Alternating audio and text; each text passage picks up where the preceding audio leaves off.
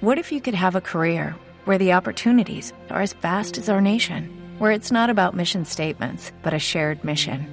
At U.S. Customs and Border Protection, we go beyond to protect more than borders from ship to shore, air to ground. Cities to local communities, CBP agents and officers are keeping people safe. Join U.S. Customs and Border Protection and go beyond for something far greater than yourself. Learn more at cbp.gov/careers. Y a esta hora en la información cinematográfica, el hombre que acapara los mejores comentarios a la salida de las salas en nuestro país, Eugenio Derbez, el director y protagonista de No se aceptan devoluciones, que Eugenio, llevamos cuatro semanas de su película en Colombia y ya superó el millón de espectadores, que eso es una locura en nuestro país. ¿Cómo le llega esta noticia?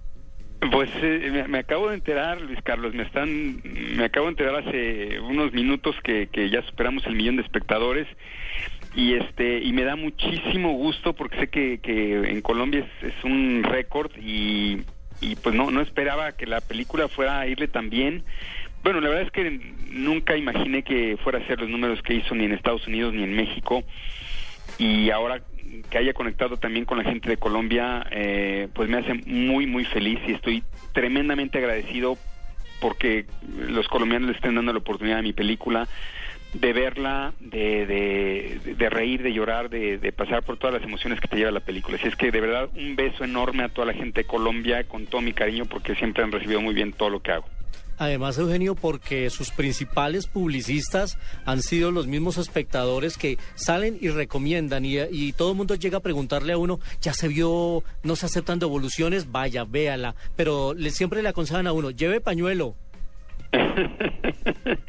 pues es que te lleva como por eh, eh, es como una montaña rusa de emociones de, llegas te ríes luego lloras luego te vuelves a reír luego te hace pensar entonces tiene tiene, tiene, es como toda una experiencia eh, y creo que para eso uno va al cine, uno va al cine a, a que lo hagan uno viajar, sentir, pensar y pasar por todas las emociones posibles. Eugenio, eh, yo cuando vi la película recordé mucho eh, quizás el clásico que a mí más me gusta, que es El chico de Chaplin, que es también la historia de un hombre que asume una paternidad sin, sin, sin planearlo y se termina enamorando de, un hijo. Eh, ¿Es como un homenaje también a, a esa película?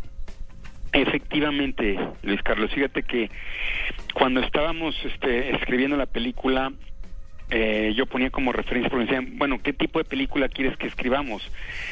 Y yo le decía, quiero hacer algo como, como The Kid, eh, la del chico con Chaplin, como La vida es bella, Cinema Paradiso, eh, todas estas películas italianas que y, todas estas películas que tienen que ver con niños que, que la verdad a mí me, me, me tocaron el corazón y yo decía, quiero hacer algo parecido y que lleve ciertos elementos. Entonces nos empezamos a, a fijar en cuáles eran los elementos que tenían estas películas. Eh, y pues uno de ellos era obviamente la convivencia entre eh, un padre y un niño o niña.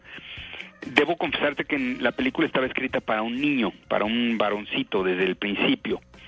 Pero cuando estábamos haciendo el casting y un poquito, muy poquito antes de empezar a filmar, el niño no apareció y no apareció y no apareció y tuvimos que, que abrir la opción a niño o niña y así fue como finalmente apareció Loreto, que es la niña que, que actúa en la película, pero fue un cambio de última hora. Estaba escrita originalmente para un niño, para un varoncito. Y vaya que fue una decisión acertadísima tener a Loreto. Y, y además la gente de nuestro país, aquí en Colombia, y los oyentes de, de, Blue Radio, se conectan adicionalmente con la película al escuchar una canción de un colombiano, escuchar a Fonseca con Temando Flores. ¿Cómo llegó usted a escoger una canción de un colombiano para su película? Pues eh, mi supervisor musical eh, me dijo, oye, quiero que oigas esta canción que creo que le puede ir muy bien a, tu, a la parte de la carretera. Y entonces eh, me la puso y me encantó y dije, me, pero se la compré a la primera, desde el, desde el inicio le dije, se me hace una canción ideal, acompaña muy bien el ritmo, la letra, todo, todo me encantó para, para esa parte de la película y desde el principio fue de, de, las que, desde, desde que empezamos a editarla en el diseño de audio, eh, la pusimos y se quedó hasta el final, porque a veces cambias en el proceso, pero esta fue una, es una gran canción y es un gran cantante. y como si fuera poco hay otros lazos ahí eh, conexos, externos. Su hija estuvo trabajando aquí en una producción colombiana. ¿Qué le dijo a Aislinn de Colombia? Eso es lo que les iba yo a decir. Este, mi hija venía fascinada de Colombia. Mi hija y yo somos este, uña y mugre, entonces nos hablábamos mm, continuamente, casi diario, y me platicaba cómo la trataban allá, me platicaba mucho de Colombia, y créanme que aprendí a, querer a Colombia a través de mi hija y, las cosas maravillosas que me contaba de, de su gente, de sus lugares y de lo bien que la trataron cuando hizo la, la promesa por allá y estuvo luego y, después se fue también a hacer una película. En general mi hija estuvo ahí cerca de un año en Colombia viviendo. Entonces tengo las mejores referencias de Colombia y, de su gente, así es que, y, lo bien que la trataron a mi hija, así es que doblemente agradecido con ustedes. Eh, para ir terminando, pues algunos eh, ya lo queríamos a ustedes desde que lo veíamos en Derbez en cuando, la familia Peluche, pero aquí eh, nos enamoramos más de Eugenio Derbez a través de un burro.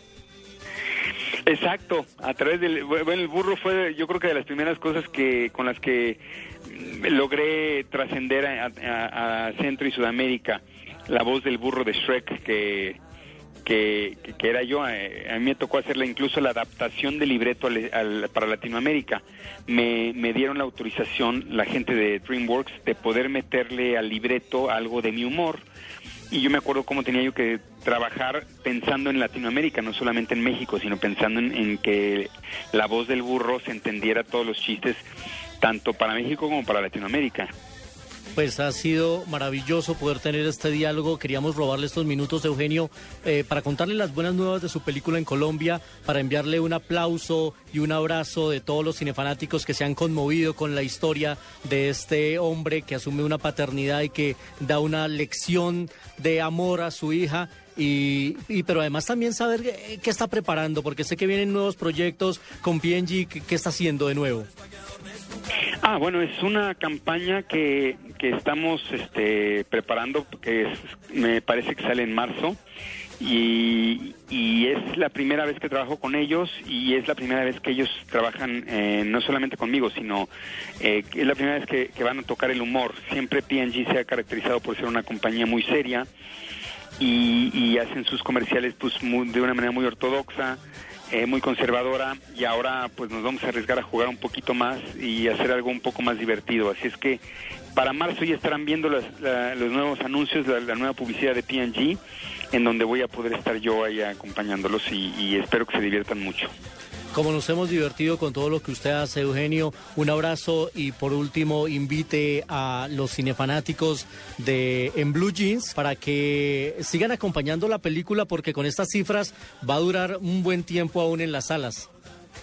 Pues eh, yo quiero invitar a toda la gente de Colombia eh, a que vean, no se aceptan devoluciones porque de verdad es una película que ha roto todos los récords, no solamente en, eh, como del bien que le está yendo en Colombia ahorita, sino en, México se convirtió en la película más vista en la historia.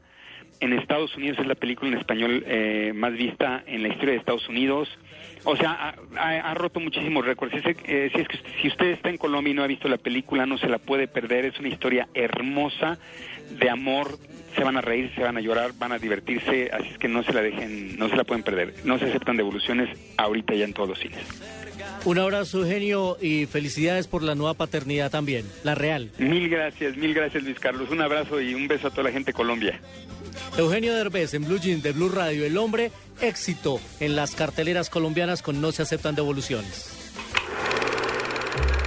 35 milímetros en Blue Jeans.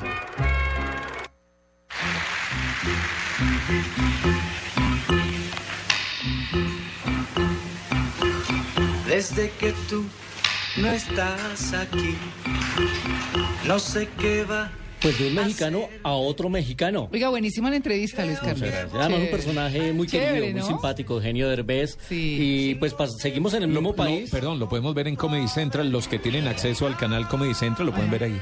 Y como decía usted, como le dijo a él, esa, esa es de esas películas que como que la gente entra con dudas y al salir dice, oiga, gratamente sorprendido y salen a contarle a todo el mundo que la vieron. Esa ha sido la mejor Y que publicidad no se la pueden perder. El Sí, voz a tiene voz toda la razón. Porque Ajá. arrancó su primer semana con muy buenos números, pero después de dos semanas la gente la puso en el primer lugar y repitió a la cuarta semana, así que va muy bien. Y como seguimos en el mismo país, hoy estamos eh, con Enrique Guzmán. Claro. Ah, caramba. Está cumpliendo años, Pero todos. 71 años. Claro. El señor Enrique Guzmán, venezolano él.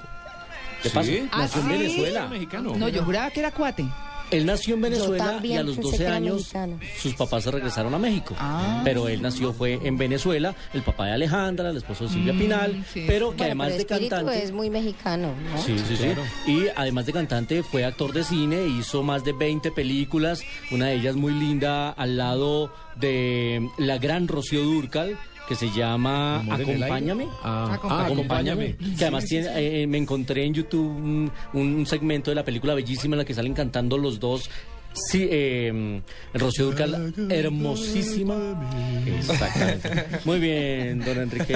de esos que cantaban con la voz así, en esa época las baladas, ¿no? El- Don Tito la Guzmán. Oiga, Tito está hoy que lo van a contratar para doblajes. Un primero de febrero de 1943 nació Enrique Guzmán, hoy imitado por Tito Guzmán. Muy bien, muy bien. Gracias, Luis Carlos. No se vaya. Yo iba a poner la plaga. Me puedes